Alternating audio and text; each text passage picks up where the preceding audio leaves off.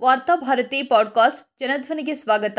December ಹದಿನೈದು, ಎರಡು ಸಾವಿರದ ಇಪ್ಪತ್ಮೂರು, ಶುಕ್ರವಾರದ ವಾರ್ತಾಭಾರತಿ ಸಂಪಾದಕೀಯ. ಎರಡು ಸಾವಿರದ ಒಂದರ ಸಂಸತ್ ದಾಳಿಯಲ್ಲಿ ಬಲಿದಾನಗೈದವರಿಗೆ ಅವಮಾನ. ಇಪ್ಪತ್ತೆರಡು ವರ್ಷಗಳ ಹಿಂದೆ ಸಂಸತ್ನ ಮೇಲೆ ನಡೆದ ದಾಳಿಯ ಕಹಿಯನ್ನ ದೇಶ ನೆನಪಿಸಿಕೊಳ್ಳುತ್ತಿದ್ದ ಹೊತ್ತಿನಲ್ಲೇ. ಡಿಸೆಂಬರ್ ಹದಿಮೂರರಂದು ಇಬ್ಬರು ಸಾಮಾನ್ಯ ಯುವಕರು ಸಂಸತ್ನೊಳಗೆ ನುಗ್ಗಿ. ಈಗಲಾದರೂ ಭದ್ರತೆಯ ಬಗ್ಗೆ ನಮ್ಮ ಸರ್ಕಾರ ಎಷ್ಟು ಕಾಳಜಿ ಹೊಂದಿದೆ ಎನ್ನುವುದನ್ನ ದೇಶಕ್ಕೆ ಮನವರಿಕೆ ಮಾಡಿಸಿಬಿಟ್ರು ಪ್ರಾಥಮಿಕ ತನಿಖೆಯಲ್ಲಿ ಯುವಕರಿಗೆ ಯಾವುದೇ ಉಗ್ರವಾದಿ ಸಂಘಟನೆಗಳ ಜೊತೆಗೆ ಸಂಪರ್ಕವಿಲ್ಲದಿರುವುದು ಬೆಳಕಿಗೆ ಬಂದಿದೆ. ಸಾಮಾನ್ಯ ಯುವಕರು ಭದ್ರತೆಯ ದೌರ್ಬಲ್ಯಗಳನ್ನು ಬಳಸಿಕೊಂಡು ಸಂಸತ್ನೊಳಗೆ ನುಗ್ಗಿ ದಾಂಧಲೆ ಎಬ್ಬಿಸಬಹುದಾಗಿದ್ರೆ ಉಗ್ರಗಾಮಿಗಳ ಕುರಿತಂತೆ ಭರವಸೆ ಏನು? ಸಿಖ್ ಉಗ್ರವಾದಿಯೊಬ್ಬ ದಾಳಿ ನಡೆಸುವ ಬೆದರಿಕೆಯನ್ನ ಒಡ್ಡಿದ ಬಳಿಕವೂ ಸಂಸತ್ನ ಭದ್ರತೆ ಇಷ್ಟು ದುರ್ಬಲವಾಗಿತ್ತು ಎನ್ನುವುದನ್ನ ನಂಬುವುದಕ್ಕೆ ದೇಶಕ್ಕೆ ಕಷ್ಟವಾಗ್ತಿದೆ. ಎಲ್ಲಕ್ಕಿಂತ ಮುಖ್ಯವಾಗಿ ಈ ಭದ್ರತಾ ಲೋಪ ಪ್ರಕರಣವನ್ನ ಸರ್ಕಾರ ನಿಭಾಯಿಸಿರುವ ರೀತಿಯು ಅತ್ಯಂತ ನಿರಾಶಾದಾಯಕವಾಗಿದೆ. ಎರಡು ಸಾವಿರದ ಒಂದರಲ್ಲಿ ನಡೆದ ಸಂಸತ್ ದಾಳಿ ಸಂಸತ್ನ ಹೊರಗೆ ನಡೆದಿರುವುದು. ಆದರೆ ಈ ಬಾರಿ ಸಂಸತ್ನ ಒಳಗೆಯೇ ದಾಳಿ ನಡೆದಿದೆ.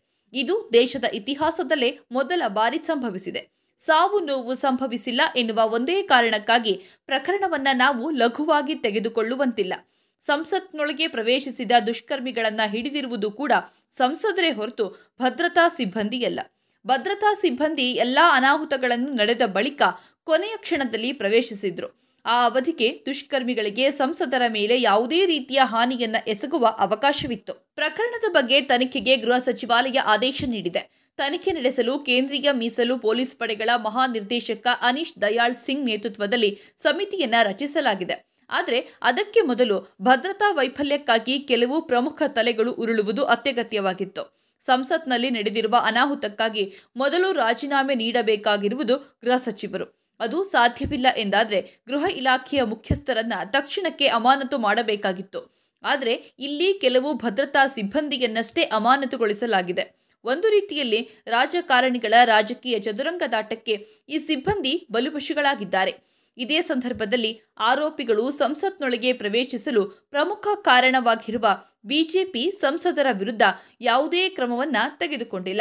ವಿಪರ್ಯಾಸವೆಂದರೆ ಸಂಸತ್ ದಾಳಿಯ ವಿರುದ್ಧ ಪ್ರತಿಭಟನೆ ನಡೆಸಿರುವ ಹದಿನೈದು ಸಂಸದರನ್ನ ಅಮಾನತುಗೊಳಿಸಲಾಗಿದೆ. ಸಂಸತ್ ದಾಳಿಗೆ ಕಾರಣಕರ್ತರಾದ ರಾಜಕಾರಣಿಗಳನ್ನು ರಕ್ಷಿಸುತ್ತಿರುವುದು ಮಾತ್ರವಲ್ಲ, ದಾಳಿಯನ್ನ ಪ್ರಶ್ನಿಸಿದವರ ಮೇಲೆಯೇ ಸರ್ಕಾರ ಕ್ರಮ ತೆಗೆದುಕೊಳ್ಳಲು ಮುಂದಾಗಿದೆ.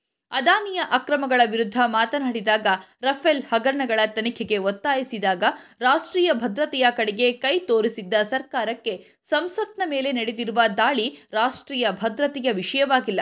ಅದಾನಿಯನ್ನ ಪ್ರಶ್ನಿಸಿದವರನ್ನ ಅತ್ಯಾಸಕ್ತಿಯಿಂದ ಸದನದಿಂದ ಹೊರಹಾಕುವ ಸರ್ಕಾರ ಸಂಸತ್ ಮೇಲೆ ದಾಳಿ ನಡೆಸಲು ಸಹಕರಿಸಿದವರನ್ನು ಮಾತ್ರ ರಕ್ಷಿಸಲು ಮುಂದಾಗಿರುವುದು ದೇಶದ ಪಾಲಿಗೆ ನಿಜಕ್ಕೂ ಆತಂಕಕಾರಿ ವಿಷಯವಾಗಿದೆ.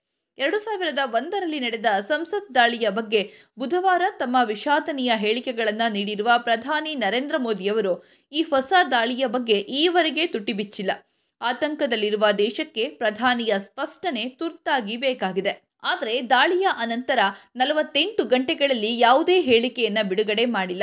ಈ ಹಿಂದೆ ಪುಲ್ವಾಮಾ ದಾಳಿಯಲ್ಲೂ ಭಾರೀ ಭದ್ರತಾ ಲೋಪಗಳು ಕಂಡುಬಂದಿದ್ವು. ಈ ದಾಳಿಯಲ್ಲಿ ದೇಶದ ನಲವತ್ತಕ್ಕೂ ಅಧಿಕ ಯೋಧರು ಮೃತಪಟ್ಟಿದ್ರು. ದಾಳಿಗೆ ಸರ್ಕಾರ ಪಾಕಿಸ್ತಾನವನ್ನ ಹೊಣೆ ಮಾಡಿತ್ತು. ಆದರೆ ದಾಳಿಕೋರರನ್ನ ನಮ್ಮ ದೇಶದೊಳಗೆ ಬಿಟ್ಟುಕೊಟ್ಟವರು ಯಾರು ಎನ್ನುವ ಪ್ರಶ್ನೆಗೆ ಈವರೆಗೆ ಉತ್ತರ ದೊರಕಿಲ್ಲ. ಜಮ್ಮು ಕಾಶ್ಮೀರದ ಮಾಜಿ ರಾಜ್ಯಪಾಲ ಸತ್ಯಪಾಲ್ ಮಲಿಕ್ ಅವರು ಈ ದಾಳಿಯ ಬಗ್ಗೆ ಶಂಕೆಯನ್ನ ವ್ಯಕ್ತಪಡಿಸಿದ್ರು.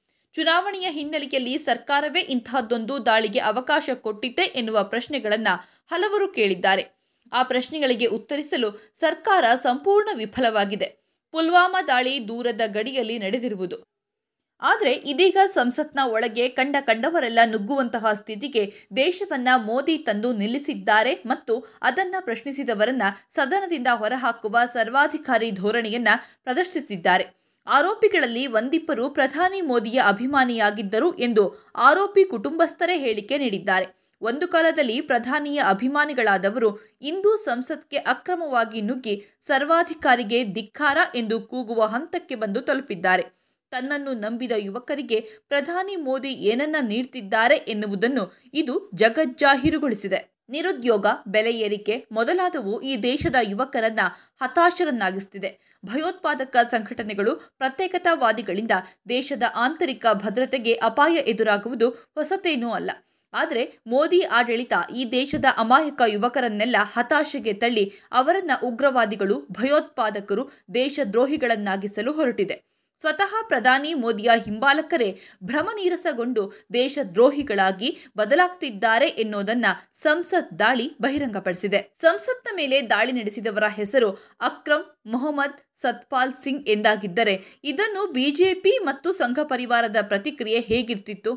ಕೇಂದ್ರ ಸರ್ಕಾರ ಪ್ರಕರಣವನ್ನ ಹೇಗೆ ನಿರ್ವಹಿಸ್ತಿತ್ತು? ಆರೋಪಿಗಳು ಸಂಸತ್ ಆವರಣದಲ್ಲಿ ಎನ್ಕೌಂಟರ್ಗೆ ಬಲಿಯಾಗ್ತಿದ್ರು. ಮಾಧ್ಯಮಗಳು ಪುಂಖಾನುಪುಂಖವಾಗಿ ಕತೆಗಳನ್ನು ಕಟ್ಟಿ ಪ್ರಸಾರ ಮಾಡ್ತಿದ್ವು. ಆದರೆ ದಾಳಿ ನಡೆಸಿದವರು ಮತ್ತು ಅದಕ್ಕೆ ಸಹಕರಿಸಿದವರ ಧರ್ಮ ಪಕ್ಷ ಬೇರೆಯಾಗಿರೋದ್ರಿಂದಲೇ ಅವರಿಗಿನ್ನೂ ಬಿಜೆಪಿ ಭಯೋತ್ಪಾದಕರ ಪಟ್ಟ ಕಟ್ಟಿಲ್ಲ. ನಮ್ಮ ಸಂಸತ್ ದೇಶದ ಕುರಿತಂತೆ ಬಿಜೆಪಿ ಮತ್ತು ಪ್ರಧಾನಿ ಮೋದಿಯ ಕಾಳಜಿ ಎಲ್ಲಿಯವರೆಗೆ ಎನ್ನುವುದನ್ನು ಇದು ಬಹಿರಂಗಪಡಿಸಿದೆ. ಮೂಗಿನ ಮಟ್ಟಕ್ಕೆ ನೀರು ಬಂದಾಗ ತನ್ನ ಮಗುವನ್ನೇ ಮುಳುಗಿಸಿ ಅದರ ಮೇಲೆ ಕಾಲಿಟ್ಟು ಮೇಲಕ್ಕೆ ಹಾರಿ ಜೀವ ಉಳಿಸಿಕೊಂಡ ಕೋತಿಯಂತೆ ಬಿಜೆಪಿ ವರ್ತಿಸಿದೆ. ಸಂಸತ್ನ ಮೇಲೆ ಬುಧವಾರ ನಡೆದ ದಾಳಿಯನ್ನ ಕ್ಷುಲ್ಲಕಗೊಳಿಸುವ ಮೂಲಕ ಎರಡು ಸಾವಿರದ ಒಂದರ ಸಂಸತ್ ದಾಳಿಯಲ್ಲಿ ಉಗ್ರರನ್ನ ಎದುರಿಸುತ್ತಾ ಹುತಾತ್ಮರಾದ ಅಷ್ಟೂ ಯೋಧರ ಬಲಿದಾನವನ್ನ ಸರ್ಕಾರ ಅವಮಾನಿಸಿದೆ.